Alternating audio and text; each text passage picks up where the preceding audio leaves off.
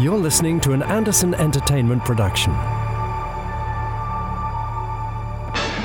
This episode, We're building a franchise on an Anderson foundation in Fab Facts. We're on the hunt for a traitor in the randomizer. and the man with the score, George Morton, is back. Cool. Conduct him this way for Pod 214. I see what you did there at the Gerry Anderson podcast. Yep.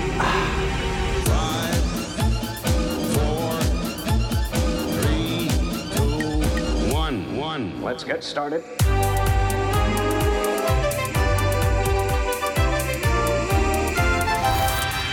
Let's go.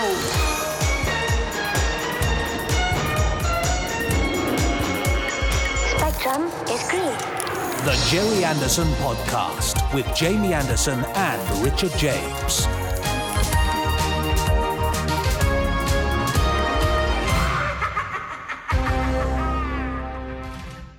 Well, hello Now, there. no, no, no, no, no, no. Before you even start, Jamie, Jamie Anderson, I've son of Gerry started. Anderson, and co-host already- of the Gerry Anderson podcast. No, no. Before you go any further, have you winded yourself before we started?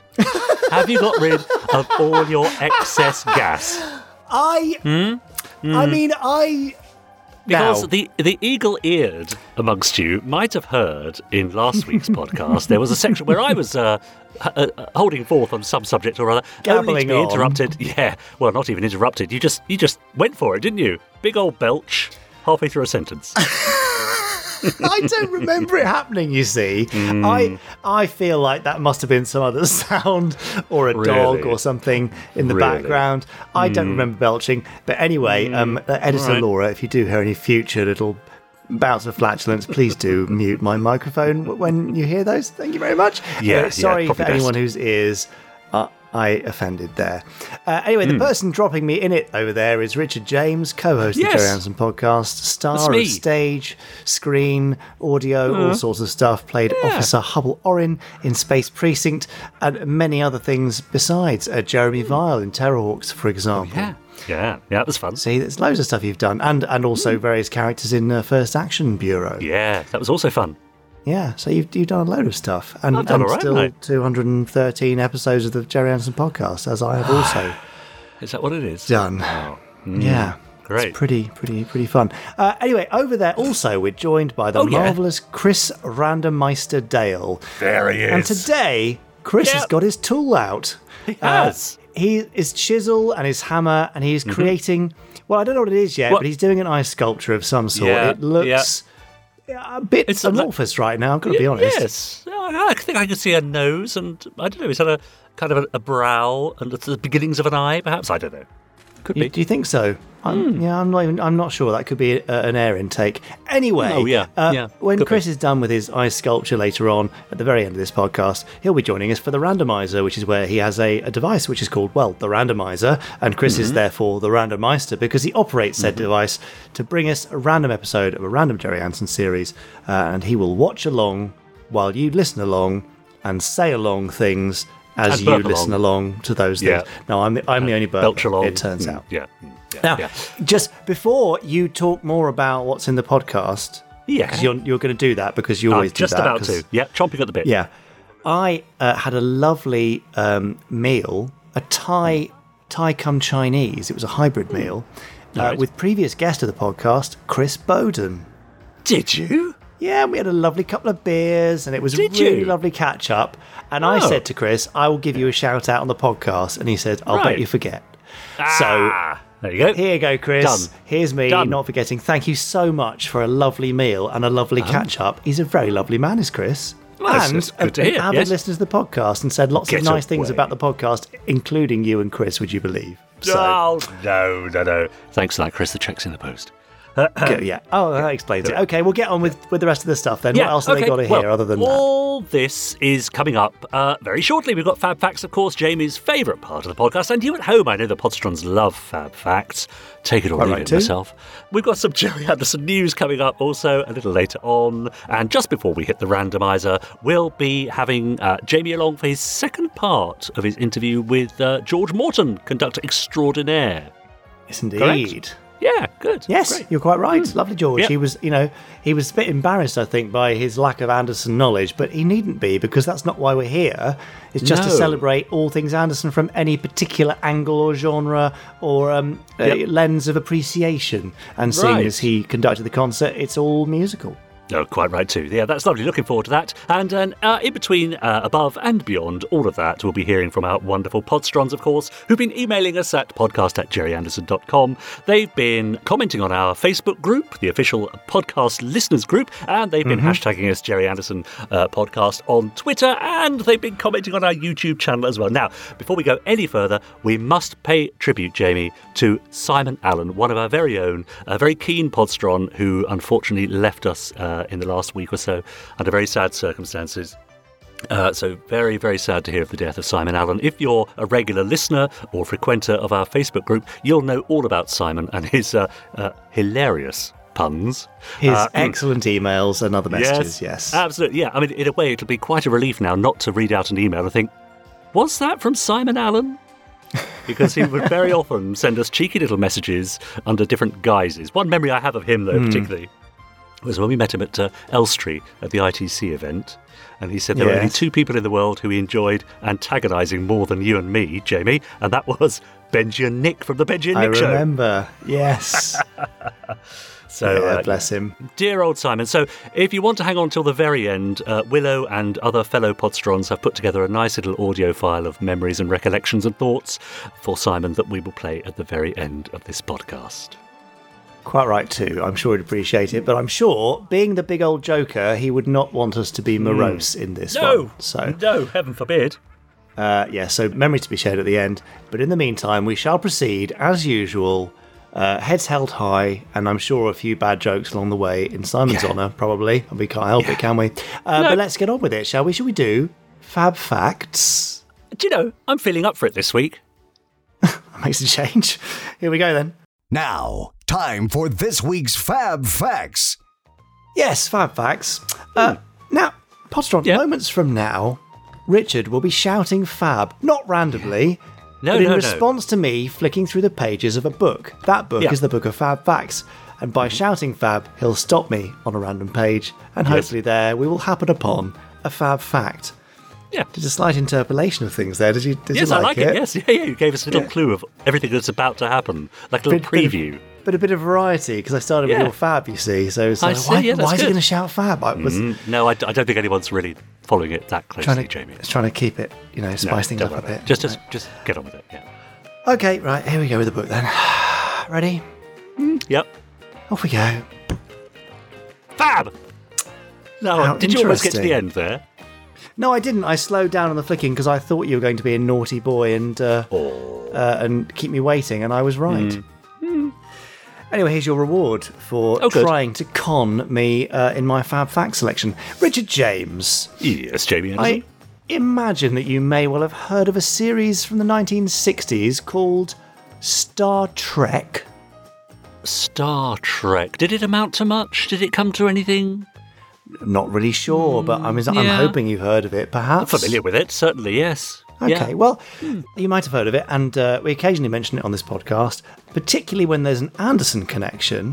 Hmm. Uh, well, today we've got one of them, and it's extremely tenuous. Oh, great, that's my favourite. I knew I was going to love it. The best kind of fab facts are the tenuous Yeah. ones. So, Yeah. uh, the special effects for Star Trek sometimes compare a bit unfavourably to those of the Anderson shows. I don't think that's unfair to say. After all, Derek Meddings and his whole team were striving for rather cinematic standards. Without the benefit of Lew Grade's unlimited support, the competition sometimes seemed like it was just trying to get done on time and on budget, which is, you know. Yeah. part of the job. Absolutely. But you might be forgiven for thinking that the effects of Star Trek were produced by Gerry and Sylvia Anderson because the company that did produce them was called Anderson and Co. Was it now? Well, well yeah, yes, it was. Ah. Also known as the Howard Anderson Company, Anderson and Co. was founded in 1927, so two years before Dad was born. Uh, in the 19... uh, very good. Look at you being very on slash Sorry. off brand. Go on. Uh, now, in the 1960s, they were being run by two of uh, Howard's kids, Daryl and Howard Jr. Uh huh. They were a relatively small operation and struggled to keep up with the workload on Star Trek, which was very ambitious, uh, as you can imagine. Yeah. Now, despite the names, the Howard Anderson Company is in no way connected to Gerry Anderson. Uh, Right. Of course, as those of you who know have watched the documentary in particular, um, Anderson was adopted as a new name from Abrahams in order to escape the anti Semitism of the 1940s. It's just one of those weird coincidences. Even more weirdness followed as the Andersons, that's Howard's Andersons, not Dad's Andersons, continued Yes. to work in various forms until 2015. Some of the productions they were involved in included a sci fi film called Class of 1999 Right. and Yeah. some film some people may have heard of called Team America. Get away. really? Yeah, so there Oh. were Andersons involved on Team America, uh, the puppet sh- puppet film, which was not a homage, uh, certainly not by the producers to all things Anderson, but by lots of people who worked on it. It, it was. Um, Mm-hmm. Yeah. So all this has got me thinking now, Richard. What would Star Trek have been like if Century Twenty One Productions had done the effects? Oh. Would you watch Star Trek in Super Marionation, for example? Oh, oh, interesting. Or would you just have enjoyed it more because it would have had bigger and better model shots and explosions? Hmm. That's quite interesting, isn't it? I mean, we'll probably. Never know. Well, unless there's some interesting film canisters hanging around somewhere that uh, have got some unknown effect shots that Derek and team did. Uh, Yeah. it's not going to be. It's not going to be something we're going to see anytime soon. But we'd love to uh, hear your thoughts on a Century Twenty One Star Trek. Uh, you can email us at podcast at gerryanderson.com with your thoughts and ideas. So there you go. Well, I mean that that's very interesting. You know, these days it's it's um it's it's the done thing, isn't it, to have a musical episode of, a- of a TV show or a slightly kind of off kilter episode. Well, wouldn't it be fun for something like Strange New Worlds, the latest Star Trek series, Hmm. if they had a Supermarionation episode? You know, it would be very strange. but was and somehow probably explained quite off you know, brand. within yeah, but within the story of the well, you know. I would work. I could see that. Okay, well, I look forward to seeing you submit your script for uh, Strange New Worlds filmed in Supermarionation. Good luck with that one. Five. No, no, no, no. No, no, no, that's It would never I, I work. c- I don't think so, but who knows? Uh, anyway, there you go. Super tenuous fab fact. really? Hmm. Just slightly. I mean, well, yeah. So what you're saying there is that someone who shared the same surname as the surname that your father's family chose worked on Star Trek. and Team America, which is probably the most relevant Okay. in a weird Yeah. sort of a way. But yeah. Okay. Yeah. Go on then. Give you that. Okay, right. Well, anyway, that's uh, a rather tenuous end to this week's Trek tenuous fact. fact. Oh, tenuous track fact. I was trying to prompt you with the tenuous thing. You see? Yeah, you were. I know, but I yeah, I wanted to go my own way. You see. You, Yeah, that's you- good. Yeah. Okay. And I certainly did. That's good. Uh, now, you're listening to the Gerry Anderson podcast. Of course you are. Where else would you be? And what else would you be listening to? You can find us on whichever platform you've got downloaded onto your uh, tablet or your phone. And simply subscribe to us there as well, and you'll get notifications every time a new episode appears. Uh, you can also leave us a nice rating, and we would love it if Oh, you'd leave us a five star rating and a few nice words, because that really does tickle the algorithms of these things, and uh, it uh, helps other people uh, find us and listen us to us, and maybe even enjoy us. And finally, you could copy That's the link as well. Post it on all your socials, and all your friends will get to hear us too. Now, I'm going to head straight on over to our rather bulging email bag. Would you like to hear a few? Uh, well, anything that tickles the algorithm, yes, please. Yeah, exactly. Uh, Ian Stevens says, Hi, chaps. Hope you're all feeling well. Uh, I posted on Facebook this morning about the trials and tribulations we're experiencing with my youngest son, Freddie, who has some ongoing health issues, namely chronic asthma and long COVID. Ah, poor Freddie. Ooh, Uh, unfortunately, this past week he's been in hospital suffering from bronchial pneumonia, but was allowed home yesterday after four days of treatment. Now, over the last few weeks, says Ian, Freddie has shown an interest in Gerry Anderson shows, kicking off with UFO, and most recently, we've been watching Space 1999 and original Captain Scarlet. And while in hospital, he was reading the UFO Comic Anthology Volume 1, while I was reading Volume 2, and I also introduced him to the podcast, which he listened to via Spotify. As I said in my post, he really enjoyed listening to you all, and I just wondered if you could just say hi to him in a future podcast, as he would love that. Ah, that's nice. Well, hello, Freddie, and I hope Hello, you're feeling Freddie. better. and I hope you'll be, you'll be stronger uh, soon. Um, Yes. He says, on a final note, uh, says Ian, I just want to say a huge, heartfelt thank you to the Podsterons who've been so supportive during this time. Not that I would have expected anything less from this amazing, caring community. Anyway, I must go. Medicines to administer. Take care, guys. Keep up the good work. The podcast and the merchandise has certainly lifted our spirits during this tricky time. All the best, Ian Stevens. There. Love it. Thanks, Ian. And um, Freddie, enjoy more UFO or whatever else you happen across next. Yeah. Um, now, Space Precinct's quite a- good, I've heard. Well, yeah, you say that. Uh, Penquilla has a message here for Chris Dale. Uh, she says, Oh. Hi, Chris. I've just been listening to today's podcast, 212, featuring the Space 1999 episode on your randomizer. Excellent as always, but thought you might like to know that when Victor Bergman says the line, they kill us for sport, he is actually quoting a line from King Lear, which is, as flies to wanton boys are we to the gods. They kill us for their sport. Very in keeping for Bergman's character, said Penn, but also for Barry Morse, who was a Shakespearean actor. Keep up the good work. Uh, P.S. to Jamie, if you worry that in the Fab Facts you always miss the early series due to the delay in Richard shouting Fab, why not turn the book upside down and start flicking from the other end? That is an excellent suggestion. Isn't it? Yeah. But I, see, I, won't, I won't be able to tell Richard that I'm doing that. So I'll have to do it secretly because if I told him, Yes. then he'd wait until I, Yes. you know, Yeah. he'd wait to call it early, wouldn't he? I would, yes. You have to that, crafty, didn't you you? are. Crafty. Yeah. Yeah, I did. Uh, yeah. Thank you. oh, dear. Uh, Jed Thompson, Thompson has been in touch to say, Hi, Richard. I love you and Jamie and the podcast. I think it's great. Well done. I have experience of Jamie's dad's work. I'm autistic and I hope you can read out my message. Say hi to Jamie from me. And that's Jed Thompson. Hello, Jed. There you go. And he Thanks included a nice couple of pictures of, uh, of you and him. Um, and one with uh, Chris Thompson as well, I think. Uh, Ah.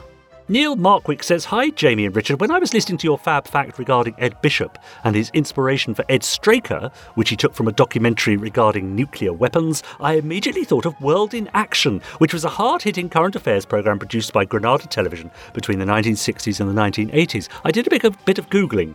And the second edition of World in Action, which was first broadcast in January 1963, was called The Atomic Arms Race.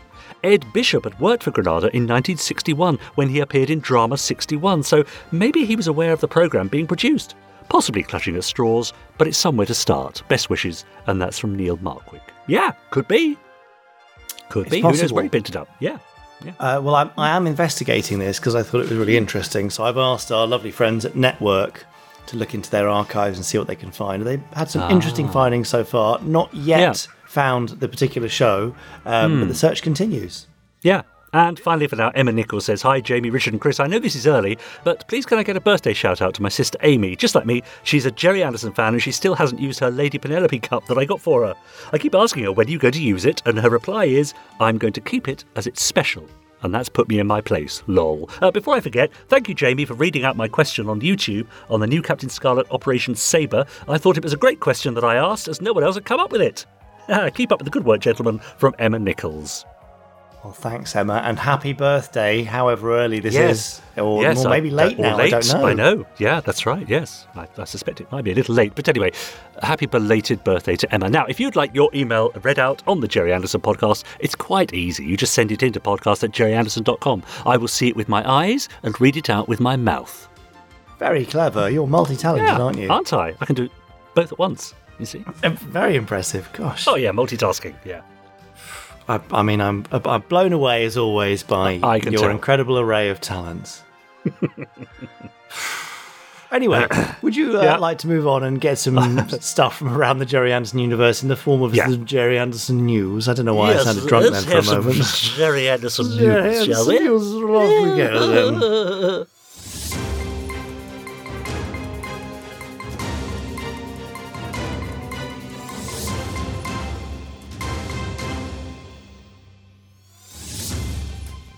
Yes, it's the Gerry Anderson newsy news. Drunky, news, drunk, drunk, drunk. news. But- I don't know. I mean, uh, newsy, news, news, news. There we. Got there don't eventually. need any encouragement from you for my flatulence. So thank you. Uh, yes. Anyway, we've just got some Gerry Anderson news as always this week, uh, and I thought I would share it with you.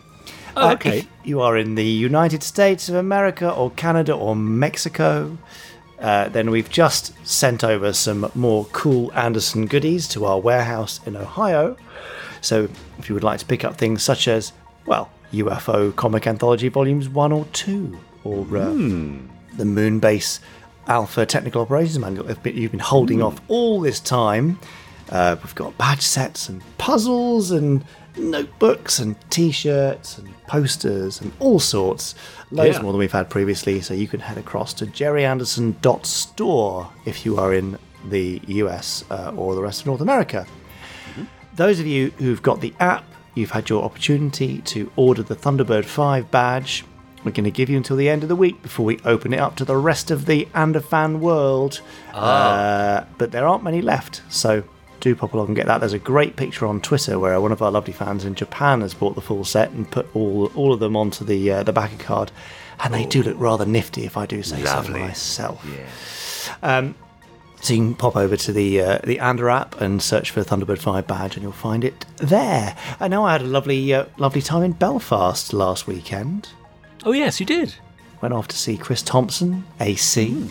Andrew Clements, to those who don't know, and Connor Flanagan for the uh, launch at Forbidden Planet International Belfast of New Captain Scarlet Operation Sabre. uh, Nice. which has been extremely well uh, received. We're very, very happy that uh, lots of people have got their hands on it, and it's reigniting some interest in New Captain Scarlet, which is rather lovely. In fact, I've had a couple of tweets from people saying that they are absolutely thrilled and it's enabled them to get into graphic novels and comics for the first time. So, Ah. something that's very, very accessible. Uh. So, the first print run is not far from selling out. So, if you want to make sure you get one, uh, then pop over to the Gerry Anderson store or go to the short link, which is ander.sn slash saber, A-N-D-R dot S-N slash saber. Uh, and it'll be delivered to your door. Uh, if you have to wait for the second print run, I suspect with things as they are in around the world, it's going to be another six or eight weeks from now. So grab it while you can. Now, due to popular demand, Lee Sullivan's Goodies and Baddies prints are now available unframed. Oh, yes. So uh, if you want to grab one of those featuring, I think, 10 of the best goodies and the best baddies from the 1960s and 1970s, I should say the worst baddies, I suppose, um, perhaps. then uh, just pop along to the store and search for Lee Sullivan or goodies or baddies, and you'll find it there. They're all hand numbered and signed by Lee himself uh, and limited to, I think, 200 worldwide. So uh, you don't want to wait there either. If you want a bargain, pop along to our eBay store as usual and go to ander.son slash eBay.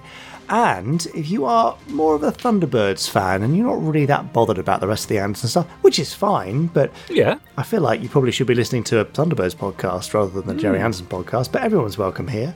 Then we've got a special lineup of Thunderbirds only products available at a Thunderbird store, which is at thunderbird.store. ah. Just seeing if people like that a little bit more than having to go through the other stuff. Some people love all of it, some people only like Thunderbirds. So Yeah. There you go. There's all those things too.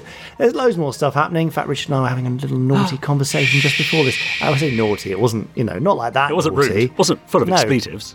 No, no expletives at all. Just exciting things for Yes. later this year. Uh, and lots more to come. Uh, and also, I should add this coming Saturday uh, Hmm. from the day of release, we've got a fantastic video. In fact, no, I'm, that's wrong. I'm getting confused because of time and time Right. moving in one direction, Yes. not two. It, it happens. Yeah. The Saturday just gone, we've Ah. released uh, a video from Andrew Harman. It's the uh, the interview that we had a couple of weeks ago, actually, on the podcast. But it's the full length video with all the uh, extra bits and pieces showing off the artwork, all about the game. So if you would like to have a watch of that and uh, enjoy learning about the game in a different way, then you can go to our YouTube channel, youtube.com slash Gerry Anderson TV. Lovely. I think that's it. There's probably more, but I've forgotten it. So that's Oh. the end of this week's Gerry Anderson news. That was the news. Slightly drunk news. I have to just point out he's not actually drunk. I was going to say, No, you know, you ast- asterisk, no Yeah, actual drunk. no, it was no. just pure acting. Have you know, Yeah, acting. yeah, it's impressive. Yeah, I spent three Thank years you. trying to do it that well. Uh, now, Oliver Barnett is one of many Podsterons who have been uh, commenting and posting on our Facebook group. He says, I thoroughly enjoyed Operation Sabre. I grew up with New Captain Scarlet back in 2005, and the novel has reinforced my love for the show even more. I hope we'll get more graphic novels for the series. So, he said, I decided to put this together, and uh, he's posted a picture of a mock up for some new Captain Scarlet audio adventures. He said, Oh, I'd yes, love to see or hear. Big Finish get the cast back together, yep, uh, for some new audio adventures with new Captain Scarlet. What does everyone else think? I'd love this to become a reality at some point. What do we think, Oh well, me too. It looks great. I love that cover. It's really Mm. Yes, beautiful. Um, absolutely. Very, very cool. So, I, Yep. I mean, it's definitely on my radar as a thing that would be Mm. nice. yeah. So that's that's Yeah. all I can say, really. Fair enough. Rob Doyle posted, uh, finished New Captain Scarlet Operation Sabre, and I loved it. I'm a big New Captain Scarlet fan, and it does feel like a continuation of the series. Chris Thompson and Andrew Clement's story are exciting. They pay homage to what's gone before while heading the story into a new direction. Connor Flanagan's art complements them perfectly. I love the detail in his style. Overall, I'd give this graphic novel 9 out of 10. Looking forward to more in the future. And isn't it about time we got some audio adventures for new Captain Scarlet? You see, there we go again. That's Rob Ah, Doyle. Interesting that somebody else is requesting that. Yeah, yeah. Uh, Steve Rogers. Well, he says, the new Captain Scarlet Operation Sabre, what a fantastic read. Chris Thompson has written an amazing story that could have easily kicked off season three of New Captain Scarlet. It's fast paced and literally a page turner. The story is presented in three parts, which gives us two jaw dropping cliffhangers, especially the first one.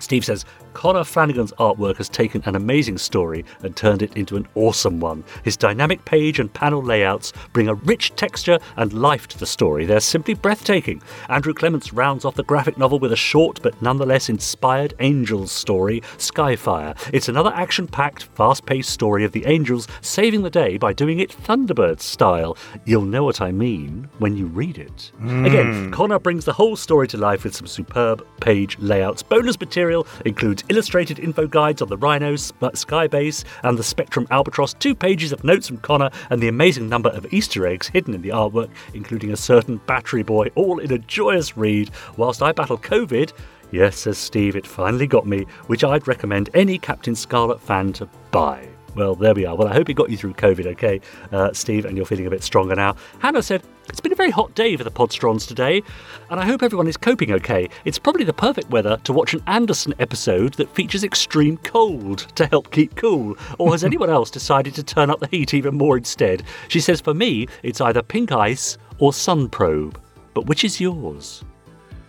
Well, it wouldn't be Sun hmm. Probe. No, well, I mean, I'd go for, I, of course, I'd head straight for Space Precinct, and Of I'd go for Hate does. Street with the green snow. Yeah. Nice. Yeah, lovely green snow. Yeah, cool down in that. Phil Lawrence says, just had a very busy weekend selling programs at the Southport Air Show. I'm an Air Scout leader and was there with my scouts. And at the start of the show on Saturday, it was marked with the Thunderbirds theme being played on the loudspeakers. Having five, Nice. four, three, two, one, Thunderbirds are go, beginning a weekend featuring a Spitfire, a Typhoon, both flying together at one point, a Lancaster, and the Red Arrows is an epic way to get things going. What I'd like to know is if anyone knows of other air shows that open this way. Well, surely Quite it should be the law that Yeah. all of them open that way. Absolutely. That's right. Now, finally, I had a little chat with the Podsterons online the other day, some of them uh, as we were uh, marking the passing of, uh, of Simon Allen. And uh, actually, we, we spoke about a great many things, and uh, someone came up with the idea of uh, things that annoy you when people get Gerry Anderson wrong. So here's a, a kind of a loose new item for the podcast Stop Getting Anderson Wrong. Email us in or put it up on the Facebook group and tell us what annoys you when people get Anderson wrong. For example, I think Willow mentioned it when people say that the puppets are made of wood. Or, of Yeah. course, there's a perennial misspelling of Tracy with an E. T R A Or, C or E Captain Scarlet with two T's. Right. So, Hmm. give me your examples that really annoy you. Stop getting Anderson wrong. Can, Let me know can we, what can we come up with a catchier name than that? can it be and Anderongs? Oh, okay, there you go. Is that, is that okay? Anderongs. Yeah. If you're on Twitter, hashtag it Anderongs. A N D E W R O N G S.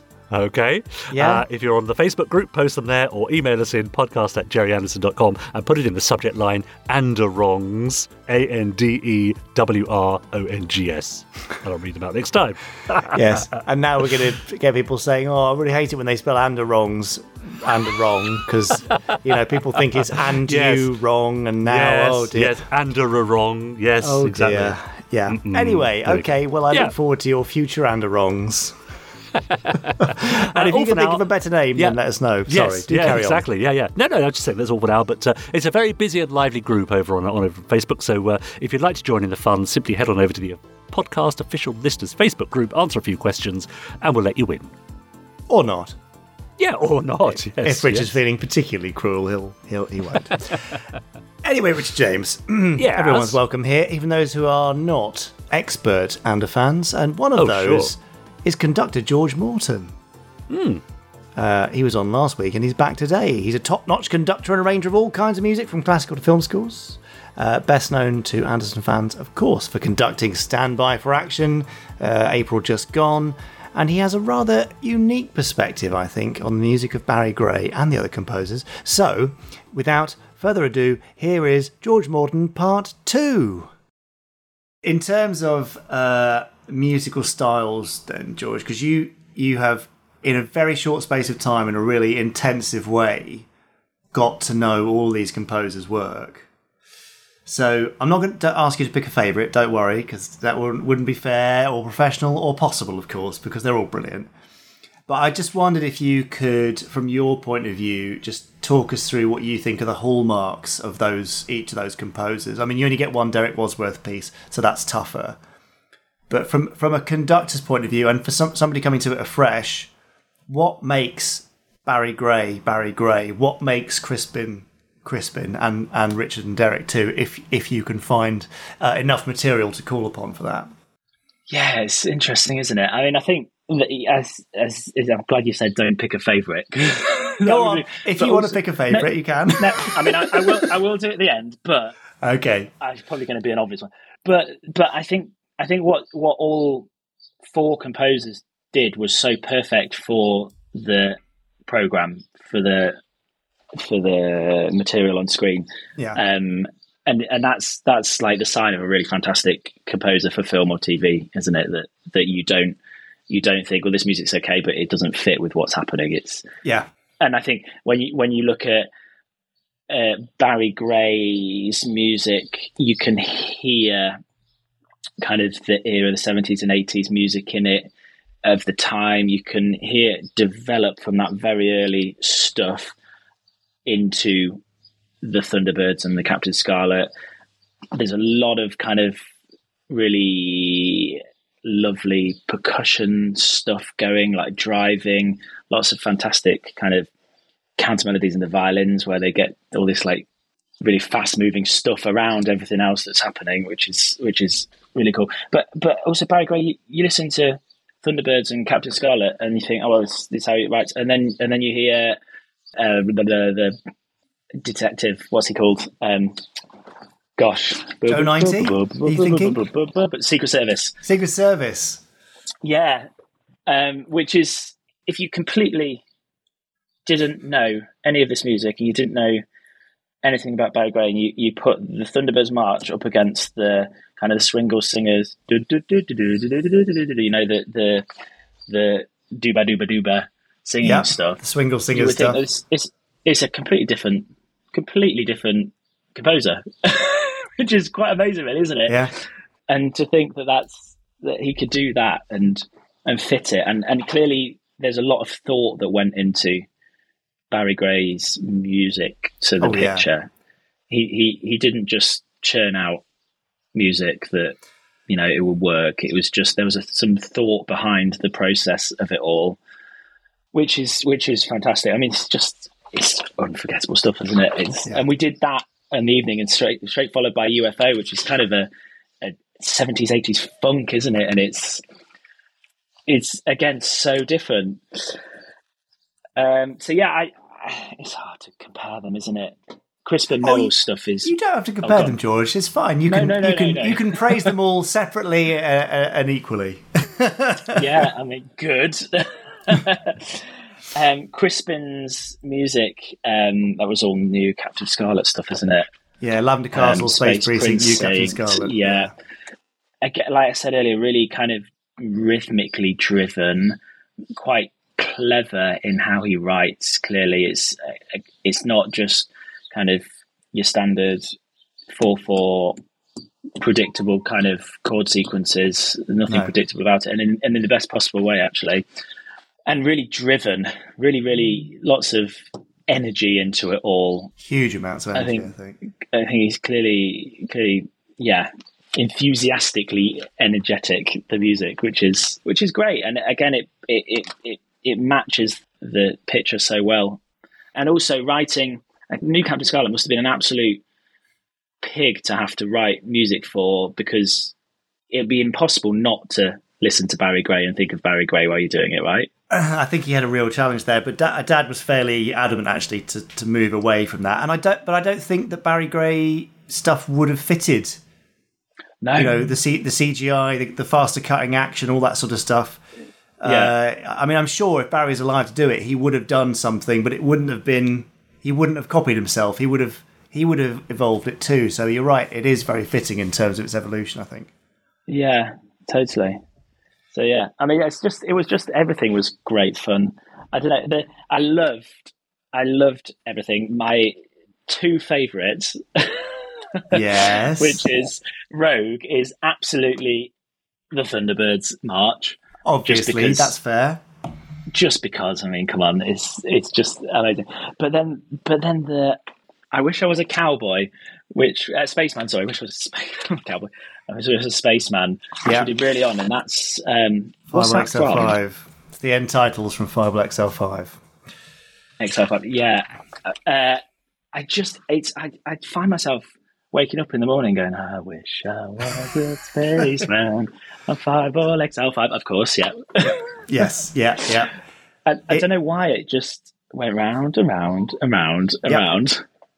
I had the same actually. It's uh, across all bef- before and since, not just uh, uh, Spaceman, but uh, Aquamarina and the Captain Scarlet song, and so many of those songs really they just stick. Yeah. I mean, they're they're vet, they feel older, more old fashioned, don't they? Uh, automatically, and though the, the the stuff with lyrics stops in '67 with with Captain Scarlet. I don't think you really Yeah. count the Secret Service with Dooba Dooba Doos and a hymn. They're not they're not Yeah. lyrics about the show. No. Uh, and yet these these early ones, it's not just the music that's great. I think the lyrics are great, and Barry did did it all too. Did he uh, write the lyrics as well? Wow. Yeah, yeah. I, It's just some people are amazing, aren't they? yeah. And do you, did your dad? Did your dad give him free reign with that? Do you know? As far as I know, pretty much. I mean, um, uh, there's a, I've got some. When we were doing some research for the documentary, uh, uh, he talked about Captain Scarlet specifically. Dad did on the on the audio tapes, and said that he he asked Barry for something um, that would give them a scene transition, uh, and he was thinking a kind of big big sort of brass fanfare with loads of timps and stuff in it.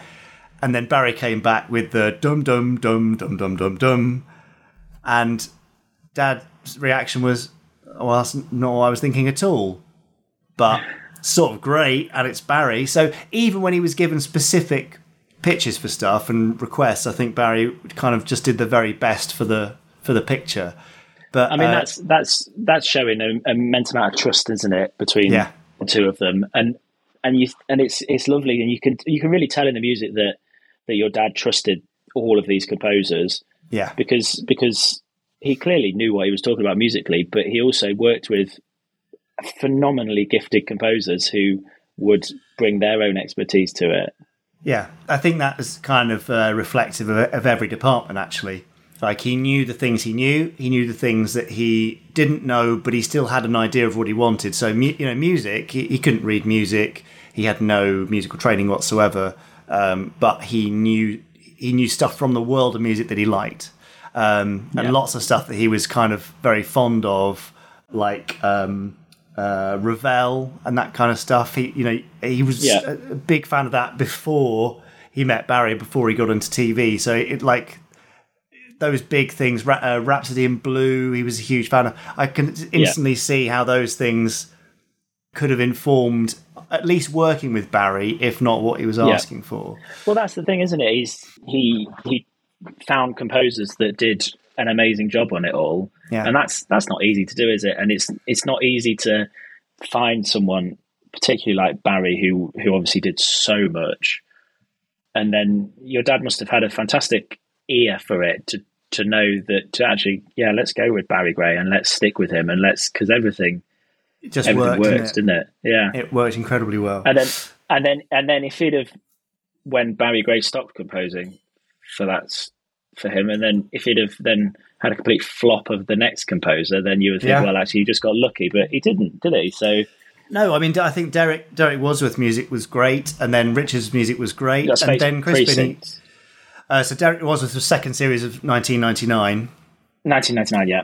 and then Richard on uh, Terrahawks, and then on to on to Crispin, pretty much. Um, Crispin, yeah. And they were all they were all you know they were all partnerships that worked really really well. I think so. Yeah. Very positive stuff. Um, George, our time is rapidly running out, but I'm going to go from asking you about the nice qualities of these things to the awkward question of what was or what were your least favourite piece or pieces and why. Um, I've got a least. I've got a least favourite in mind. There was one in, one song in particular which I.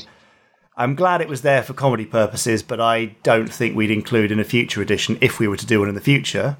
But go on, over to you. Okay. Like, if we were doing in the future, hint, hint. There we go. No, no, it's only. I'm just Um, saying if. I'm not Okay, saying can anything I else. guess? Can I guess which one you you particularly weren't that fond of? Go for And you said a song. It was a song. Yeah, I mean, I think there's only one really which sort of sticks out as. I don't know. It just I didn't I didn't enjoy it as much. It was nothing down to, nothing to do with the performance. Um, Yeah. Okay. Was it Pongo the Pirate? well spotted. Yes. I, Yeah. I, I, I don't think we. That's need of Pongo. its time, isn't it? That's really of its time. Yeah, I mean, we had concerns about the lyrics up front on that because he likes to pinch and slap or something. Pinch and slap, yeah, Um, yeah. There's a there's a little bit of uh, not particularly um, appropriate these Yes, days. But I mean, yeah. it's again that's a it's a really catchy song though, isn't it? you I mean, Annoyingly, going round my it's in my well. mind's ear currently, as much as I don't want it to be. But I think I Yeah. would like it not to be in the future. Um, Yeah. So that's what- mine. Do you You want can't me have that as say- well.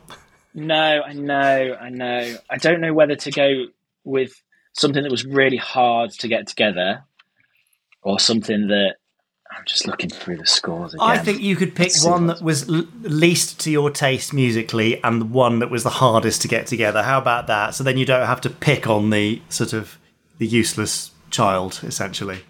Okay, the useless child. Um, do you know what? And I, this is again, if I've not already offended your listeners wildly at this point, I, I probably am now going to get hate mail. But the March of the Oysters, I Okay. just yeah, I, I struggled. I mean, it's it's it's well written. It's It's, lovely. clearly very well. Yeah, it's lovely, but I don't know. It doesn't seem to do very much for me personally. Oh. Yes, I if you want to send in your hate mail, please do write to George Morton at. Uh, Uh, please don't. no, no. I, Yeah. This is it. It's, the whole part of it is kind of it's lovely that, everyone will have favourites, everyone will have least favourites, but there's so much to choose from. So March of the Yeah. Oysters wasn't for you. I, I kind of get that, but it is for for fans. It's such a well known piece that people kind I of really love, and it's got those I lovely know, which is- lovely moments of suspense and build up into the next bit of the march and stuff, which I think people kind of go, oh, ooh, but I can I can see it. I know, I know, it's bad, isn't it? But, Anything hey. else you want to pick on? No, I don't think so. I think Oh, it, was, okay. it was just it was just nice to explore all of this different music and and yeah, I, d- I don't know. I like I like yeah. Mister On's theme was great fun to do. That was lovely, and with the on Martineau and Yeah. and that's and that's not. I mean, that's not too dissimilar in kind of feel to the Aquamarino. It's kind of that kind of slower groove a bit, but Yeah. yeah, I don't know why. It's Aquamarinas. Okay, that's that's fine. We can we can excuse you for all that. Uh, Yeah, so, two more questions for you, George. yeah. One is, if you could do it all again, Yeah. what would you change about the concert? Oh, God, what would I change? That's a very, very good question, isn't it? I think maybe trying to come up or have a bit of a longer narrative in each part because, Yep. as I said earlier, everything was at, at most four and a half minutes. Most things were two, two, two, three, two, two, two, two, like minutes, which was which was great, and it was a very much whistle stop tour of everything, wasn't it? Yeah. But I think what what that did is it showcased the music really nicely, but it didn't showcase as well as I think it probably could have done, maybe the narrative of your dad's career Yes. and the actual because obviously it was a concert, but but we were there to see what was on screen and the music enhanced and and celebrated that as well. And so I, I think to do things in a little bit longer medley kind of chunks and to see how this goes into this into this and kind of look at the different eras of of Gerry I. Anderson I agree. TV stuff, and I think that's that's the that's the only thing that in my mind it stood out because it was so bam bam bam bam bam. It must have been quite tiring for an audience member, Yeah. I think. There was a lot of kind of some of them were like one minute, oh applause, oh go into the next one, oh. So yeah, no, I, I, I'm definitely thinking if if if there's a future one, if big if, huge If if, a future one, enormous if, underlined, big emboldened, italic if there, uh, then more suites, more kind of an overarching narrative. And my final question, based on all the music that you have now heard and conducted, which of the shows or the projects would you most like to watch based solely on the music experience that you've had so far? And you can't include Thunderbirds or Scarlet or I'm not allowed to Stingray because you, you're already aware of those. So it has to be Oh, one of, one of the others that, that where the music is so um, kind of rousing or so curiosity driving that you're like that that's the one that draws me in the most musically. Sorry to Jamie make Anderson, you pick. a- What a question! And, and Podsterons, George is now furiously flipping through his scores to I mean, make sure he makes the right music and I decision just- here. Well, yeah, I just need to, to think, don't I? Yeah, don't blow it, George, because this this could be know, like this is I could say this is the defining moment between George is a hero or. George is getting Yeah. hate mail. It's so so choose wisely. oh my gosh! I'm slightly concerned that you're going to make a choice which I would not be very happy with as well. So Oh, oh no! yeah, yeah. Oh, what? And by that, do you mean because you don't like it? Potentially, because it's it's Oh, one that's got a great theme, and I really do like the theme, but the content I'm not so keen on. So Oh, okay. So it's not against the music; it's against the actual show.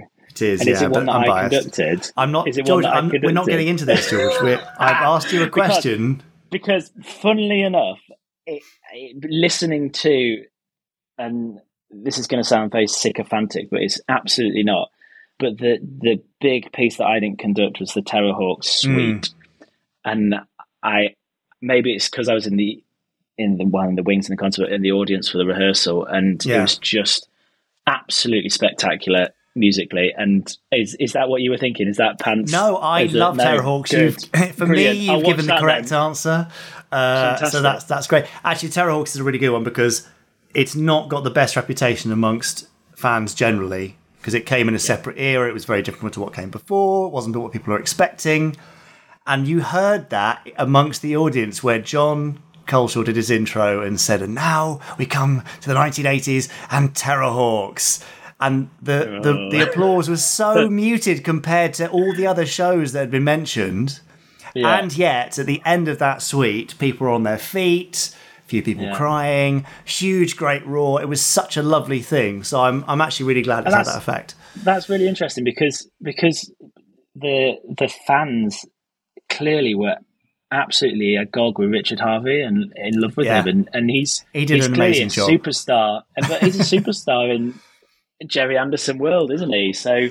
Well, so that's really he interesting. That, that he doesn't get a huge amount of recognition, I have to say, because because of his association with the one show. So I think to With come the out and then yeah. to do his thing where he was almost taking off himself, uh, you know, it's good. Yeah. Okay. So Terrahawks is my answer, and apparently that's the right answer, but it was the genuine right answer, answer as well. It wasn't a political answer.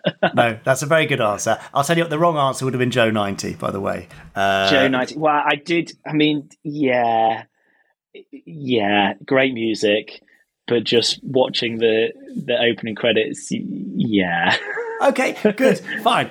Uh, George, you're, you've remained in my good books, even if not in the listeners' ones. So thanks for that. goodness for that. Uh, George, if people want to find out more about you or follow you stalker like on social media, where may they do so? Okay, so uh, my website is georgeconducts.co.uk. Makes Um, sense. original, right? And then on Facebook, I'm at, I don't even know what my handle is. I think it's at George underscore conducts as well. But it's, if you search George Morton, conductor, arranger, it comes up somewhere. Brilliant. And I, and I've started trying to go into the murky worlds of Instagram as uh, and promote myself there. But oh, it's so hard to remember to do, isn't it? It's- It is, yes, tricky stuff with uh, keeping up with all of it. But there you go. Hopefully, uh, a few of our podsterons will come and follow you and say hello. And if they were at the Thanks so concert, much, thank yeah. you for your lovely work. Thank So- you. Thank you, George, for your great work. It was brilliant to see. I was glad to see you got into your Thunderbird One T-shirt for the second half of the show. Brilliant. Very yeah. nice. Uh, and uh, And if if go if it happens again, yes, I will be I will be dressing up. You can you heard it here first. I will make sure I have a full outfit. amazing. Okay, can I dictate what character you dress up as? yes, absolutely, Brilliant. within reason. no, you. Uh, sorry, the contract was made I've after you said able, I've got to be able to I've got to be able to conduct. That's the only Yeah, don't worry. I'm not going to restrict your arms or anything, but I, I've got some ideas. Okay, uh, brilliant. Okay. Uh, Podsterons, if you've got any ideas about what George should dress up to, up as, email us podcast at gerryanderson.com. Uh, he's in for it now. Uh, George, thanks. You've been brilliant, and um, maybe, possibly, if see you soon. Who knows? Hopefully, thank you so much, Jamie. This has been a real pleasure. Cheers, George. Uh, George, thank you so much. I loved our Yeah. little chat. I loved the fact that he was there with his scores, flicking through, remembering little bits and pieces, and yeah. Uh, now, as we proved there, you can enjoy Anderson through any aspect: the visuals, the stories, the characters, the music, the production methods, whatever. There's all sorts of ways to access it. You don't have to know Yeah. everything. Um, No, and I think. George is a great example of that. So you can find out more about George on his website, georgeconducts.co.uk, or you can follow him on any social platform you like Twitter, Facebook, Instagram. I don't think he's yet on TikTok, but maybe he is. He might be. Yeah. George doing, you know, uh, lip syncing and dances over there. Okay. Maybe, maybe not yet. Um, I don't know. yeah, yes, that's what the, that's what the, the youth Okay, do that's what the young the kids are doing. TikTok. Okay, great. Of course. Fine. Anyway. Uh, yeah. Well, uh, also, tell us a bit more about Standby for Action. When, when's the uh, DVD and the Blu-ray and the CD? I mean, how's it all looking? When's it all coming Oh, out? so the the soundtrack has now been fully edited and has gone off to Silva Screen for approval. So that should go into production shortly, and I think it'll be probably a matter of weeks before that one's out. The DVD Blu-ray, we are still editing, still putting clips in, doing a few little bits of adjustment, putting in a, a trivia track as well onto that. Oh. So as you go, you'll learn bits and pieces about the music, about the shows, about the people involved, just to sort of heighten and enhance the experience. So even if you weren't there, even if you were Hmm. there, you'll Mm-hmm. still kind of take something new away from it. Um, nice. But it's it's rather lovely. So a little bit longer for the DVD Blu-ray. Sorry, it's, it's often the case. These things become more complicated than we could have imagined. Um, Right. But the the audio, the soundtrack sounds glorious. I bet. I bet. A wonderful memento of a fantastic evening, uh, which, if you weren't there, you can sample yourself. So that, that's quite nice, isn't it? Uh, now, before we head on over to Chris Dale and his randomizer, which I think is coming up next, uh, I'm just going to head over to Twitter because Lost in Transition uh, tweeted an appreciative post for everyone involved in the Gerry Anderson podcast and all who sail in her. You make my Monday morning journey to and from work a joy, even when my day makes me feel like this. And he posted a picture of himself looking, or someone looking rather nonplussed. But I'm glad we helped you on your journey. Uh, Brian B. Bunny says, and by the way, happy birthday to the randomizer himself, Chris Dale. Let Jamie and Richard wish you many happy returns the next time we all listen to the Gerry Anderson podcast. Well, yes, a happy belated birthday to the uh, the Pope of all things random, Chris Dale. The Pope of all things random. Now it's funny you say that oh yes, because you can Oh. you can see what he's done I can now. see. Yes, I can. I, Wow. I mean, I, I never thought I'd see Chris Dale sculpting himself I know. as I- I- His as Holiness. the Bishop of Rome. Yeah. Yeah, but he's done the, mi- it. the mitre and, the- and the, the crook and It's everything. it's it's all there. It's incredibly detailed. It's beautiful, isn't Uh, it? it's, it's really really beautiful, and I think he's Yeah. even carved it in so you can do that thing where you pour a drink in at the top and it comes out oh, there. of course he has. Oh yeah, Lovely. Well, I'm not sure that was a When does great it come choice out? for it. Oh, is that no, where it comes out? That wasn't Oh. a good idea. Anyway, I think I'll pass on that. don't worry, Chris. We'll keep it cool while you um, while you do the randomizer, but I probably won't have a drink. Thanks very much. Yeah, so um, thanks. Anyway, Uh, now Chris has finished his other amazing skill of ice sculpting. He's over here with the randomizer, pressing the randomizer's big red button and picking a random Gerry Anderson series and a random episode of that series, and then telling you all about it in a Yeah. really funny and interesting way. So Yeah. here's Chris being funny and interesting. Again.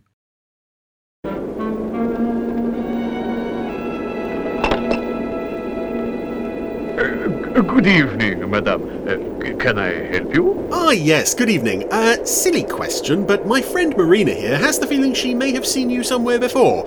I'm pretty sure she's wrong. I mean, we went to the Heraldic Archives today and, and then a little cafe, and I never noticed anyone who looked even remotely like you. I am your new attendant, madame.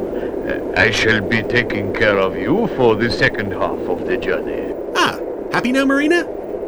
No? Oh, well, never mind. Uh, still, while we've got you, sir, perhaps you'd like to have a go on this. A brilliant achievement, and one which I intend to make use of. Does that mean you'll press the button for us today? Yes, I think uh, you've come to the right place. Great, thank you. A most interesting device. Isn't it? I get the feeling you're rather hoping to do some good with it today. Oh, a great deal of good. That's the spirit. Right, let's see what we've got. Ah, okay. Well, this should please quite a few people, as we're back with the original Captain Scarlet today for Manhunt. I shall have to turn out the lights. Oh, thank you. Yes, that's very considerate of you. Oh, do stop frowning, Marina. Leading the fight, one man fate has made indestructible. His name, Captain Scarlet. So, welcome back to the randomizer, the original Captain Scarlet. It's been, oh, about uh, 10 weeks or so since we were last here with another very early episode, Winged Assassin. And here we are with episode 4, Kept myself informed. Manhunt. This is your report? Yes, sir. It's very small and looks like a screw. Yeah, this is um, how far technology has come. Oh dear. Scar- Captain Blue and I investigated reported Mysteron activities in Sydney, Australia. Oh, it's You were injured, Captain Scarlet. Very slightly, sir. I'm fine now. Hmm, well, all this is very straightforward. I bruised my elbow, but I was a brave boy, Colonel. We must conclude from our inquiries that there was no Mysteron activities, and it was in fact a false alarm. Scarlet, Captain Blue, I'd like to take this opportunity to thank you on behalf of Spectrum for your courage and devotion to our cause. Thank you, sir. Thank you, sir. The Mysteron. Firstly, I love that they're getting congratulated for having done absolutely nothing. Secondly, I love the uh, appalling grammar in Scarlet's report, which basically is only six lines. You, you, you do, you know, you have to do more work for a primary school book report than Spectrum captains have to do, uh, investigating suspicious goings on in Australia, which of course were not suspicious at all. I'm just checking the fourth floor, D block. Right, Harris. I'll put the coffee on. I like also that they answer with each other's voices. it's it's just one of those things, and it keeps coming up in these Supermarionation shows. But hey ho. Oh, this is uh, Harris the guard. He's at the Culver Atomic Center, and a door marked laboratory has just closed behind him. Now, yeah, this being, I think this is the fifth episode in production order after the Mysterons, Winged Assassin, Big Ben Strikes Again, and .783, which is a, an early episode in production order. But here we go with the fifth episode in production order. We're finally going to get to uh, really dig into what Captain Black is up to now that he's back on Earth. We've seen him in all all those episodes. Oh, he's conked Harris on the head with the back of his pistol, but we've never actually. Uh, this is the first time that Spectrum are going to find out that he's. Uh, alive ish and uh, well ish and of course working for the Mysterons. And this is something that I I never noticed, and I've seen this episode a lot, but I'd never noticed until the Blu-rays. The amount of blood on the back of Harris's head there as he gets clobbered. That's a really nasty head injury. But luckily he's got a chest-mounted alarm on a sort of sash belt thing he has to wear. What is it, Harris? Harris! Harris, are you all right? This is Richards. Well, he's pressed his alarm button, so probably he's not all right. Security break, block D. Seal all exits. But I love the look of this this atomic center. All these sirens as well. That's a lovely, cool noise that we hear so many times throughout the series. And speaking of hearing things, we are going to hear from some uh, Supermarionation voice artists that uh, well, at least in broadcast order, this is often shown as episode four. We haven't yet heard on the show before. Um, this is, along with 0.783, this is the first episode that David Healy did voices in, and I think possibly Gary Files and Martin King also join at this point. Um, depends what way round you want to look at Manhunt or Point Seven Eight Three. You started the shockwave with your unprovoked attack on our Martian complex. This act of aggression will be revenged. I love that there's no real threat in this episode as such. Be slow. It's just more uh, less effective. the Mysteron sort of phoning in to give a reminder. Will pay in full. And I have the image of, of the Cloudbase crew sitting around afterwards saying, "Well, okay, what what was that about? We already know all that. Who are they threatening? What are they doing this week?" But of course, it's um, I don't know. It's almost like having made a, a bit of a slip up, as we're about to discover with Captain Black. The Mysterons are sort of phoning up to say, "Well, you know, we're still scary, but we made a little mistake." Members of Spectrum, All three of you have made their first mistake. Yes, it's just Scarlet, Blue, and Symphony for some reason in the officers' lounge. Looking at the screen. It looks like Captain Black. Yes. It is indeed.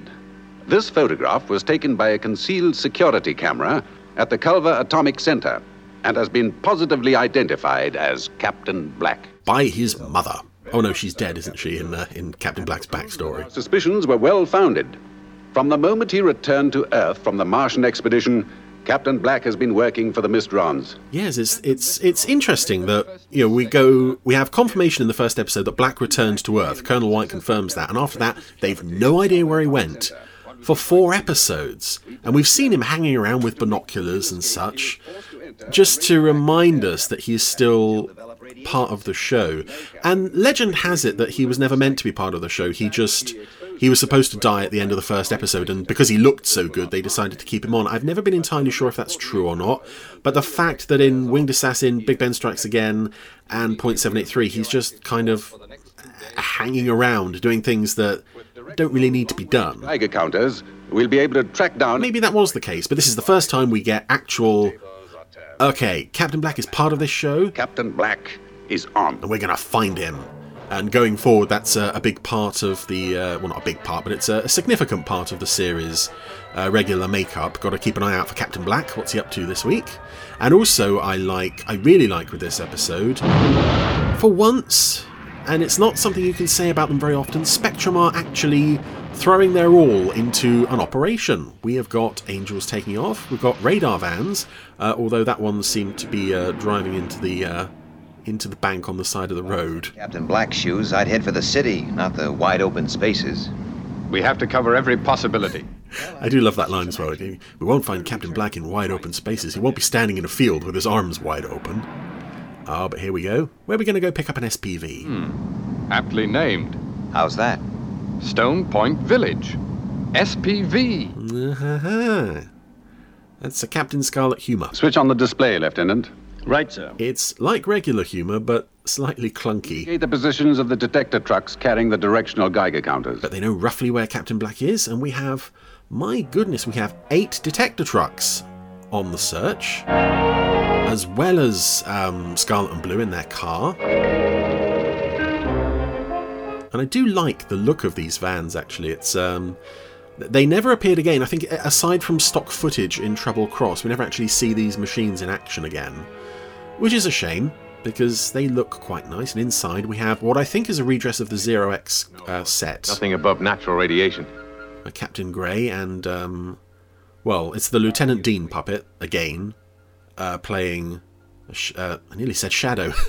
Spectrum uh, radar van technician guy. Sir, can I fly down and help in the manhunt? No, Lieutenant, I need you here. But this is fun. The area is completely surrounded. All we can do is watch as they close in. I'm sorry. If Captain Black is to be caught, we must make sure Central Control is fully manned. All two of us. I just wish I could meet him face to face. Just once. Did you never meet him? You never meet him before he went to Mars? Uh, I get that it probably is. It's probably meant to mean I wish I could see him face to face now, but unfortunately, as this poor old garage mechanic is about to discover, generally, if you meet Captain Black face to face, well, your dental records had better be up to date because often that's the only way people are ever going to identify your remains. Be with you in a minute, sir. Just fixing this wiring. And yes, here we go, a memorably gruesome scene. Backed by the Crossroads to Crime theme, of all things, Hey, what are you doing? which we've heard as background music before in uh, Robot Freighter Mystery. And yeah, this is an epi- this is a scene rather that uh, a lot of people point to being one of the most gruesome in the series, and I would tend to agree. Um, were it not for the fact that I don't believe any garage has ever worked this way, with a a ramp that can be pressed into the ceiling so hard that the ceiling begins to fracture. But it's a horrible image, and then cutting back to the uh, the poor mechanic crushed, and again seeing it on Blu-ray, it's not just he's bleeding from the nose and the mouth, which is nasty enough, but he's bleeding from the chest. You can see what looks like part of the dashboard has impacted into his chest. It's very nasty, Captain Scarlet? We're about to pick up a Spectrum pursuit vehicle. and it looks like my hat is sliding off. Not yet, but I'll keep you informed. There it is ahead. It's another Delta petrol station. Again, I like uh, I like little bits of world building in Captain Scarlet. Lots of Delta petrol stations. No one around though. Delta economy. Where is everyone? I don't know. There should be somebody around. I've been expecting you. Well, this is the world of Captain Scarlet, of course. We only ever get one one person in one room, and it's often a very big room. It's hidden in a dummy oil storage tank. I'll get the key. Stay back here with me. I'm scared of garage mechanics. See, uh. Ah, here it is. Oh, but he's got a gun. And.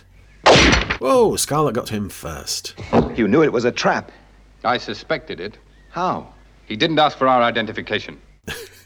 Yes, not the uh, not my sixth sense is tingling, but uh, Work of the Mysteron. he didn't ask for our identification. That's something that you know, if you're having a very busy day, and two guys who are obviously Spectrum captains show up in their Spectrum car, maybe you wouldn't necessarily always ask for their identification. And recently. But Scarlet's not having any of that. That's a that's an executable offence. Not asking for ID. 782. I also noticed that there's a calendar on the mechanic's desk there that's dated the 13th. I wonder which month. Could be July? The position of that filling station. Or right in the middle of the network. Yes, Lieutenant. If Captain Black was there, he is indeed in our net. Ah. All we have to do is tighten it. I love the uh, the lettering on the screen, Colonel White's screen, where all the well the map is and the positions of all the trucks. But I also love that they've put little um, Letraset letters on there, Yes, it's, it's a positive bearing. and someone's a- affixed the instant lettering, which I guess is some part of logo from the Letraset sheet. Bearing of. And yet we get a massive close up on it as we zoom in for the advert break. 023.17. I'm not sure that was meant to be as visible as it is, and of course in HD it, it's crystal clear now. Other tracking vehicles. Yes, sir. See, this is what I find frustrating about Spectrum. They're so competent in this episode, and yet in so many others, it's just, ah, Captain Scarlet, Captain Blue, go off and protect Africa. The whole thing, by yourselves. Whereas here, this is this is how a, a global security organization should respond. And I get, you know, we can't, we don't have enough puppets or uh, vehicles to to to show a, a large operation There it is. We found it. as would befit an organization like this. Snell. Order the But in episodes like this, when you see contact. Yes, sir.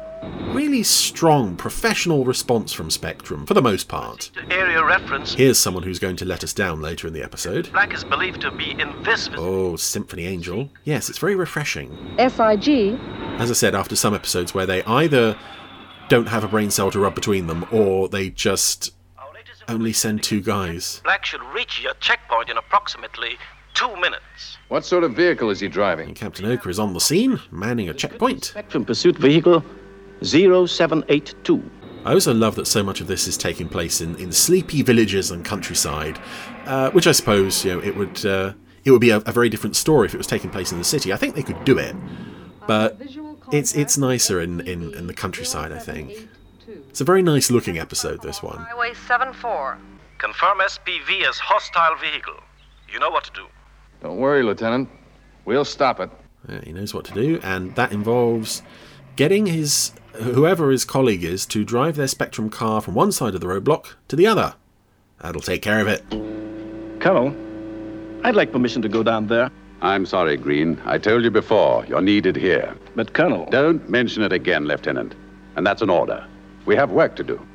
Why do I get the feeling that's how Colonel White responds when Lieutenant Green asks for a bathroom break? I get the feeling there's nobody on Cloudbase, really, to replace him. There's no equivalent to Lieutenant Silver. They just uh, occasionally dump Magenta in his chair. Captain Black, the Earthmen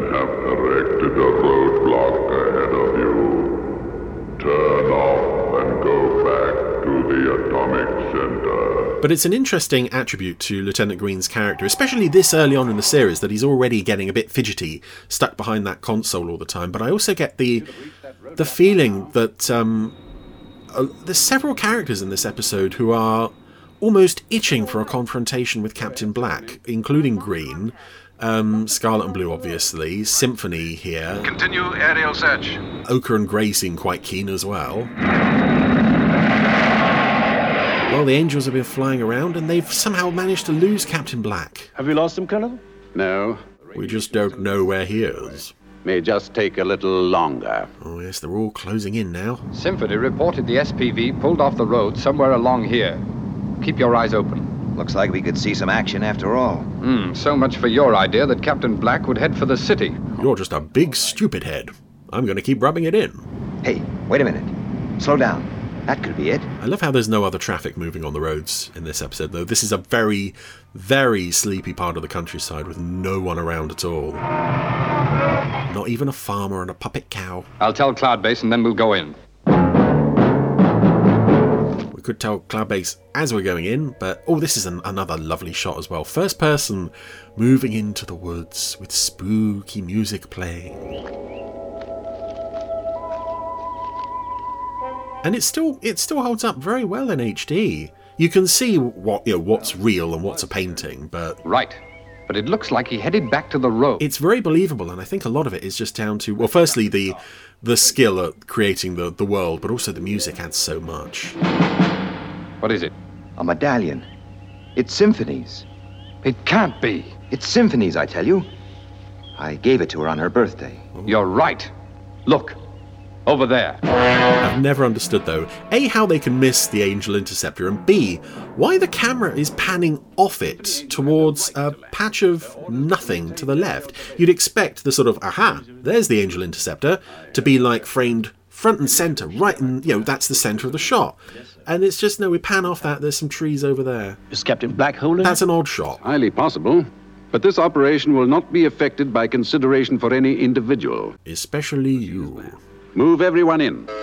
Yep. And again, that's uh, another interesting aspect to the uh, the Spectrum organization and Colonel White's thinking. You know, maybe one of our people has been captured. This is bad, but the noose is really tightening. Press on the uh, the search. I love this music as well. I'm a big sucker for Spectrum vehicles moving around to important sounding Spectrum music.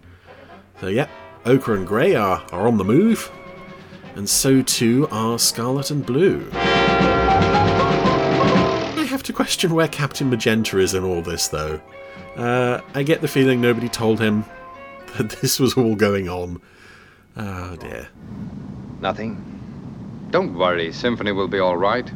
And more nice character stuff here, actually. Yeah, yeah, I- I'm fine. The very first uh, suggestion of a romance between Blue and, and Symphony. Mars, he can't get far. Come on, Adam. You better not let the Colonel hear you call me that. All right, Snooky Pants. Blue. Yes. Also, it's strange that uh, in the, the previous episode, at least in most broadcast orders, is Big Ben Strikes Again, where Scarlet and Blue take Melody and Destiny out for dinner. I bet Symphony was pleased about that. Oh, maybe she was on duty that night. Do you have that new bearing? Yes, but there's something I. Wow! What happened? What is it? I'm getting a reading ten times normal. And this is, I think, one of the few times we see uh, a Spectrum uniform that isn't a captain or a lieutenant uh, or an angel or a security guard. Uh, I, th- I have a feeling that uniform was probably reused as one of the Spectrum cadets in Traitor. Again, it's it's nice world building that this organisation is a big organisation with a lot of people and a lot of departments. You're all right. We don't know his exact position. It's something the show could have really benefited from from using more often, I think. Why go back to the atomic center, sir? If you want to hide an apple tree, you put it in an orchard. Ah. Captain Black must. Words of wisdom from Colonel White. He returns to the atomic center. Where there is enough free radiation to make him undetectable. Exactly. Yeah. Lieutenant, I think we'll play a waiting game. That's the story of Lieutenant Green's life at the moment. Just waiting, waiting for something interesting to happen. Ah, so it's now night time. Everyone's at the atomic center. Are we going to just sit here and look at each other? Oh, what's wrong with that? Oh, I don't want to go in and look. Our orders are to wait. What about Symphony? He conked my friend on the head. I just hope she's all right. We never find out what happened to that guy. Uh, presumably he he recovered, but And to keep me here. oh, It's only a matter of time. this is some very sinister stuff as well, though. I like as well that Symphony is trying to be brave. No. Even though she's being she's being clearly operated by a, a puppeteer from below there. You can see his thumb holding her and, and lifting her hand for her. But yes i like this uh, first confrontation between a member of spectrum and whatever it is that captain black has now become. And it's uh, you know it's not just a quick sight and then he's gone. We wait. We have a prolonged I am sorry, Symphony Angel. Conversation? You leave me no choice. That voice. You'll never get away with this. Yeah, the, the shock in Symphony's voice at the sight and sound of what Black is now. In three minutes. That's it. We are going to radiate Symphony.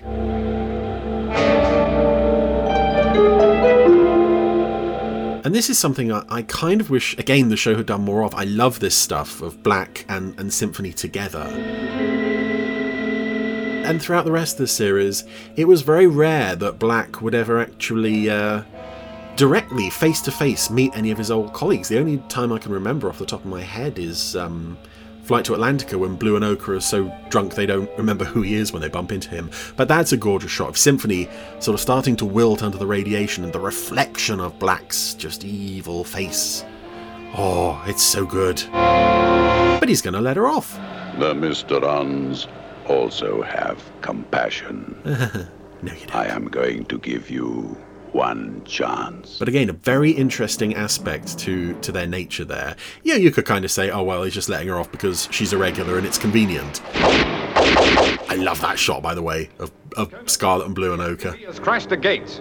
Right. Make certain Captain Black is in it, and don't lose him. But yeah, the idea of, you know, not just letting her off so that she can aid in his escape. That's fine. That on its own would be would be perfectly acceptable. But it's that Mysterons also have compassion, and you're thinking, well, how much of that is them, and how much of that is Black, whatever he was before? It's so many, oh, so many just wonderful questions, and. Uh, we don't get any answers, but again, it, it's nice to to have those to wrestle with, uh, and indeed, there's various um, uh, fan fiction writers who've uh, pursued that um, quite extensively over the years. Anyway, the SPV is out of control, hit a tree, because it almost ran into another roadblock of uh, a patrol car and an MSV.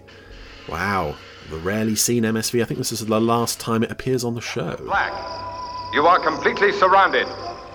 Come out with your hands up. Yeah, they even had regular Spectrum security guards in on this mission. We're coming in. Lots of people, lots of machines, nobody got killed.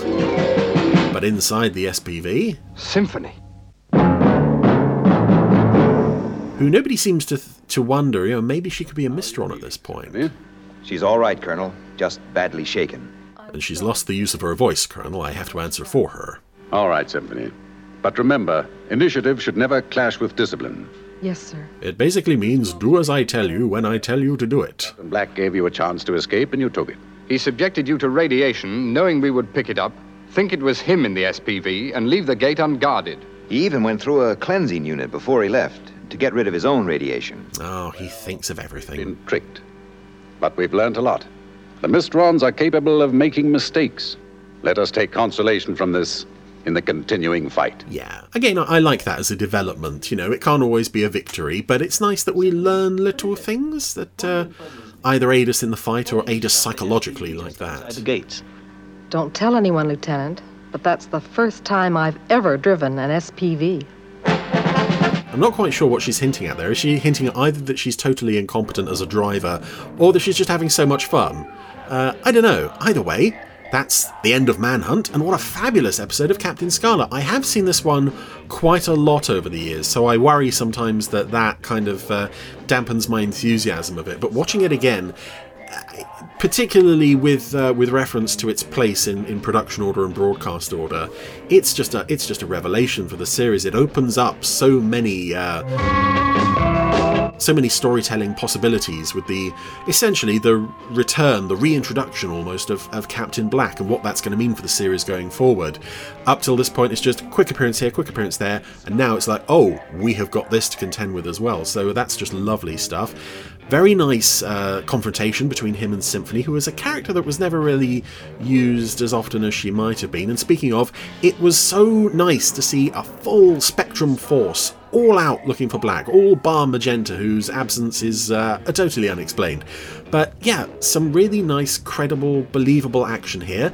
Some, uh, well, a very memorable moment of horror with the uh, poor old garage mechanic, and uh, yeah, some very nice uh, character moments and uh, little little action bits. So all in all, Captain Scarlet. one of the earliest triumphs, I think, of the original Captain Scarlet. Bum bum bum bum bum bum bum. Lovely. Nice bit of Captain Scarlet. Now, Yep. another sad thing here. Hmm. Normally, when we say something stupid, which is Yes. quite regularly, It's quite often. Yeah. we could always count on dear Simon Allen to do an immediate photo montage of such thing. So I'm I'm very very sad. Additionally sad that we won't get to see an ice sculpture version of Chris Dale as the Oh, Pope. As the Pope. Yeah, that would have happened for sure. It would have been. You would have Oh, been on gosh. it right now. So uh, Yeah, yes, yeah. we'll we'll miss you in your joyful editions, uh, Simon. Yes. But Chris, you've got away with this time. It means you won't be seen uh, as as an ice pope. Very strange. The Ice Pope. I mean, that's a fantastic title for a book, isn't it? It's a villain from Terrahawks, isn't it? Pretty much. yeah, it must be. Yeah, that'll be Yeah. it. Yeah. Very good. Uh, yeah. anyway, Chris will be back next week with another randomizer and showing off yet another of his amazing skills that he has. Oh, so many. no doubt. Yes, what a week. It's incredible. I don't know how he does it. Have you got any more stuff, or should we wrap this up? Uh, well, no, uh, that's it for now, I think. Uh, just a couple more tweets. Uh, David Lee Summers posted over on Twitter a look at uh, John Kenneth Muir's Space 1999 novel, The Forsaken, and posted a link to a, a nice review there of what he thinks of the book, so do give that a look. Uh, and our lovely own Willow posted on Twitter as Willow Dragon Cat. I was at LFCC yesterday representing the worlds of Gerry Anderson TV as John Tracy. I was surprised by how many came up to ask for a photo because they love Thunderbirds. It just goes to show that quality never goes out of fashion, and that John is the best Tracy brother. Arguably, Well. some might say. Now, interesting, Wi- Willow. I there was there's a, a company that we do some work with for marketing and advertising bits and pieces, Mhm. uh, and they were at LFCC and they Ah. saw you and on a call Hey. said, "Oh, we saw John Tracy." Ah, so well, there we you go. go. You were recognised, and it was reported back to me before I even uh, saw your tweet. So Lovely. nice There work. Go. Yeah, yeah. Great. Uh, but that's all for now. But as you know, there are plenty of ways to get in touch Twitter, Facebook, uh, email, YouTube.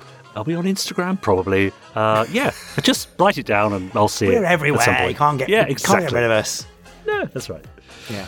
Okay, fine. Well, thank you for your uh, ear time, everyone. Is that the right Mhm. phrase? It is now. It'll do. Yeah. And uh, we will be back with Pod 215 next week. Have a lovely week and stay cool and all that sort of stuff. I'm having a two and a half day holiday this week. Are you? It's a Are real sure? rarity. I'm actually taking a little break. So, um, Well, good for you. yeah. Okay. All right, enjoy. I will. Thank you very much. Although uh, I've heard where I'm going, it's uh, it's raining on Wednesday, even though everywhere else is getting sun. So Oh, joy. yeah, Good. never mind. I mean, Better- I mean, what a shame. it's fine. Thanks. Thanks very much. Yeah. Anyway, I'll report back. Uh, okay, look forward to it. Have a great week. Goodbye. Yeah, and you. Bye.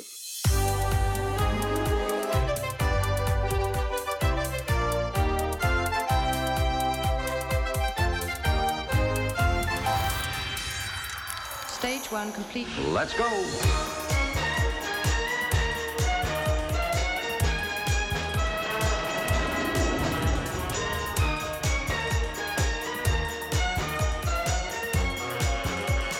Spectrum is green.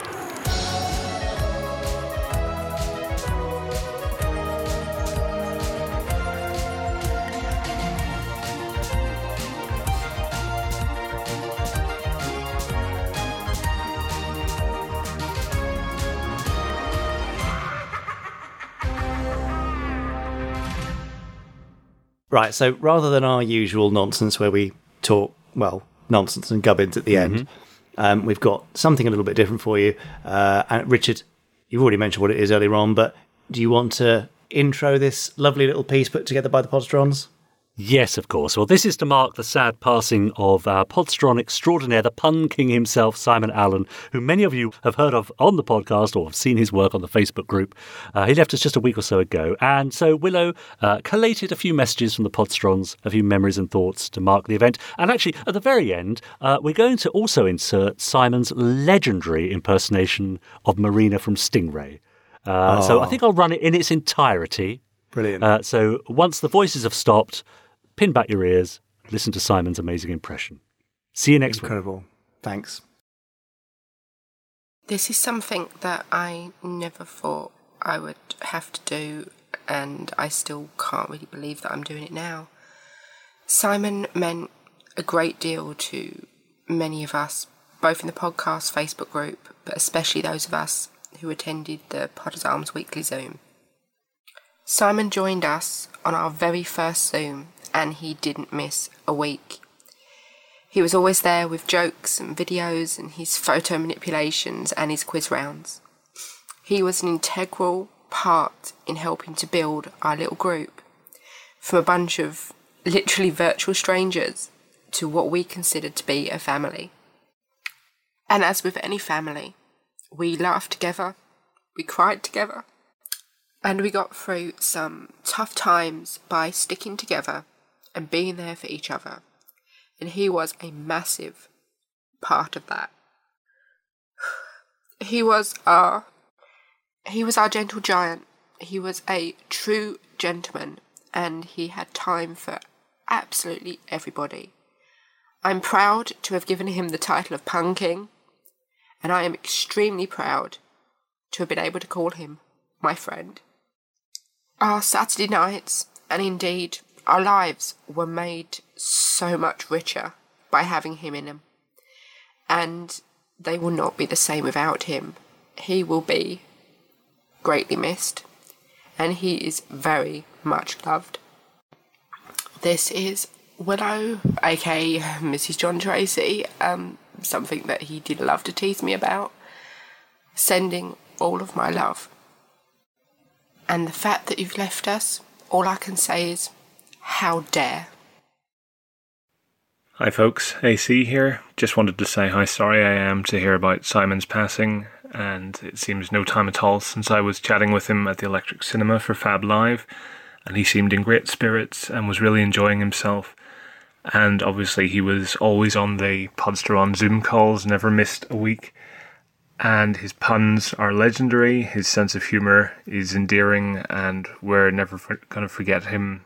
And as others have perhaps already said, it was like one big family, and to lose someone out of that family unexpectedly, even though we, we knew he hadn't been well for a while, is just uh, a very surreal and sad thing to happen, but we're never going to forget Simon. Hi, Potters. It's Rob Cassidy here.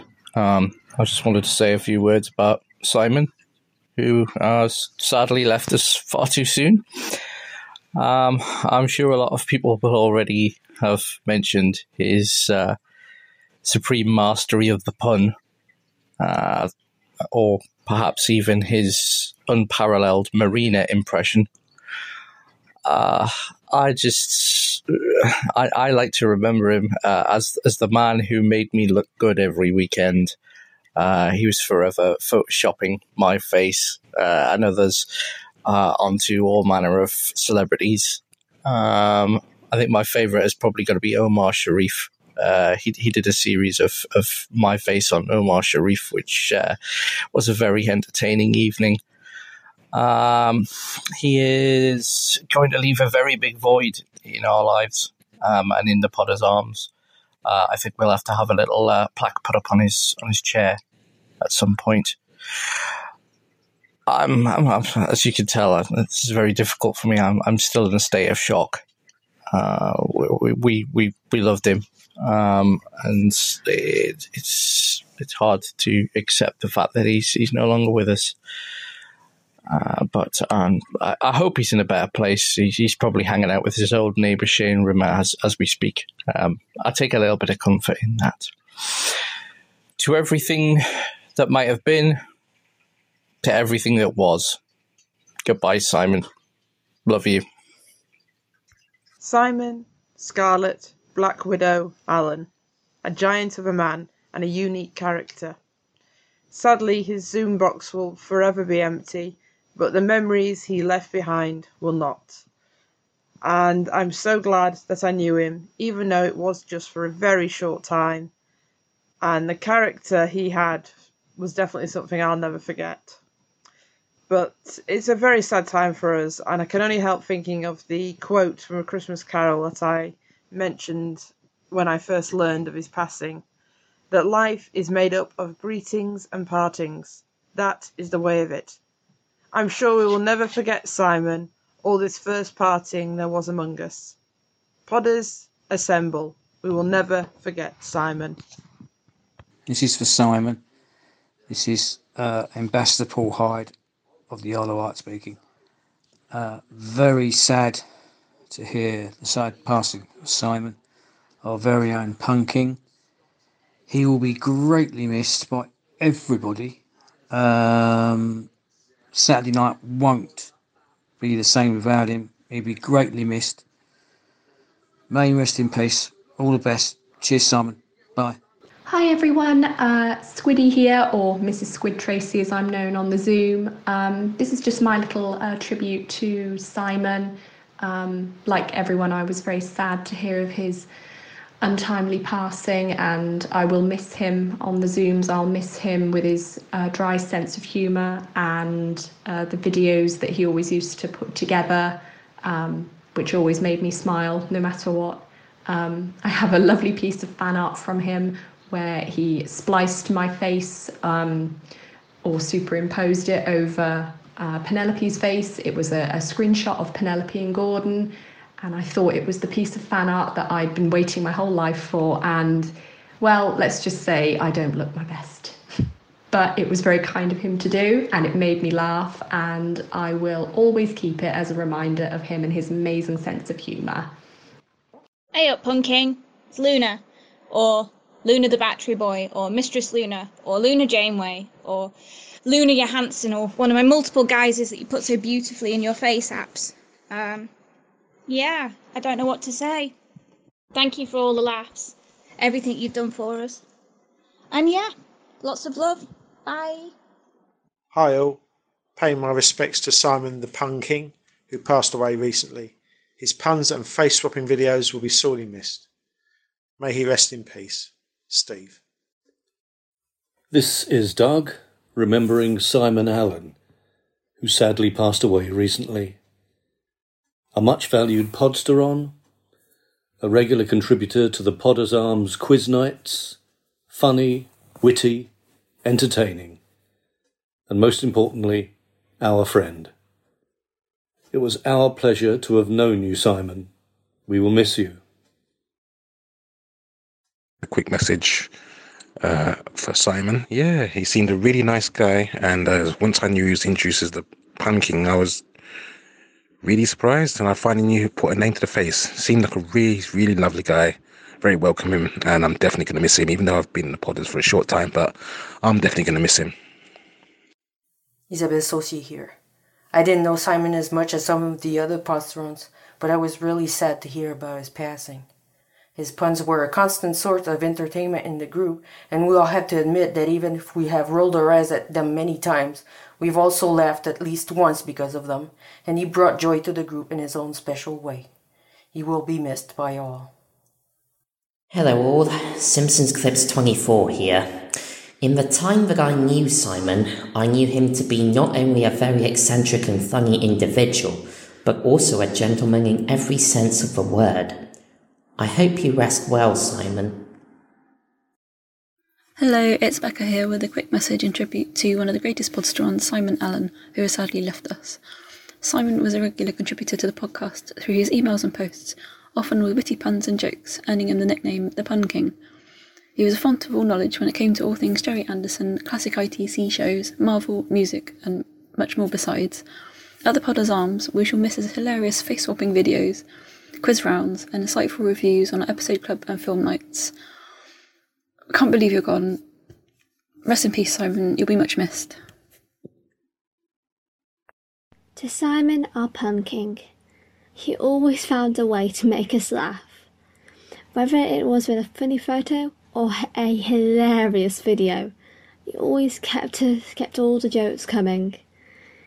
And let's not forget, he did the best the best Marina impression ever, that no one will ever forget. Rest in peace, Simon, our king of puns. Hello, lovely podders. It's Tony here.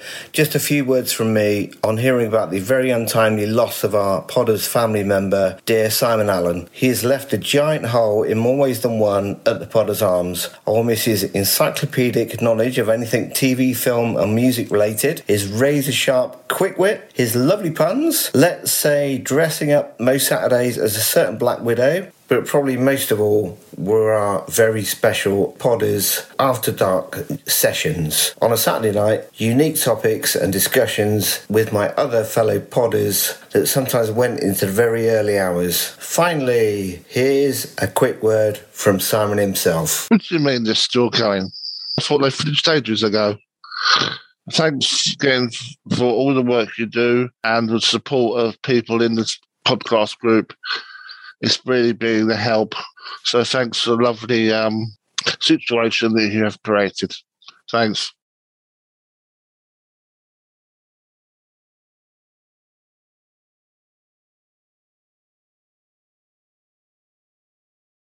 You have been listening to the Gerry Anderson Podcast.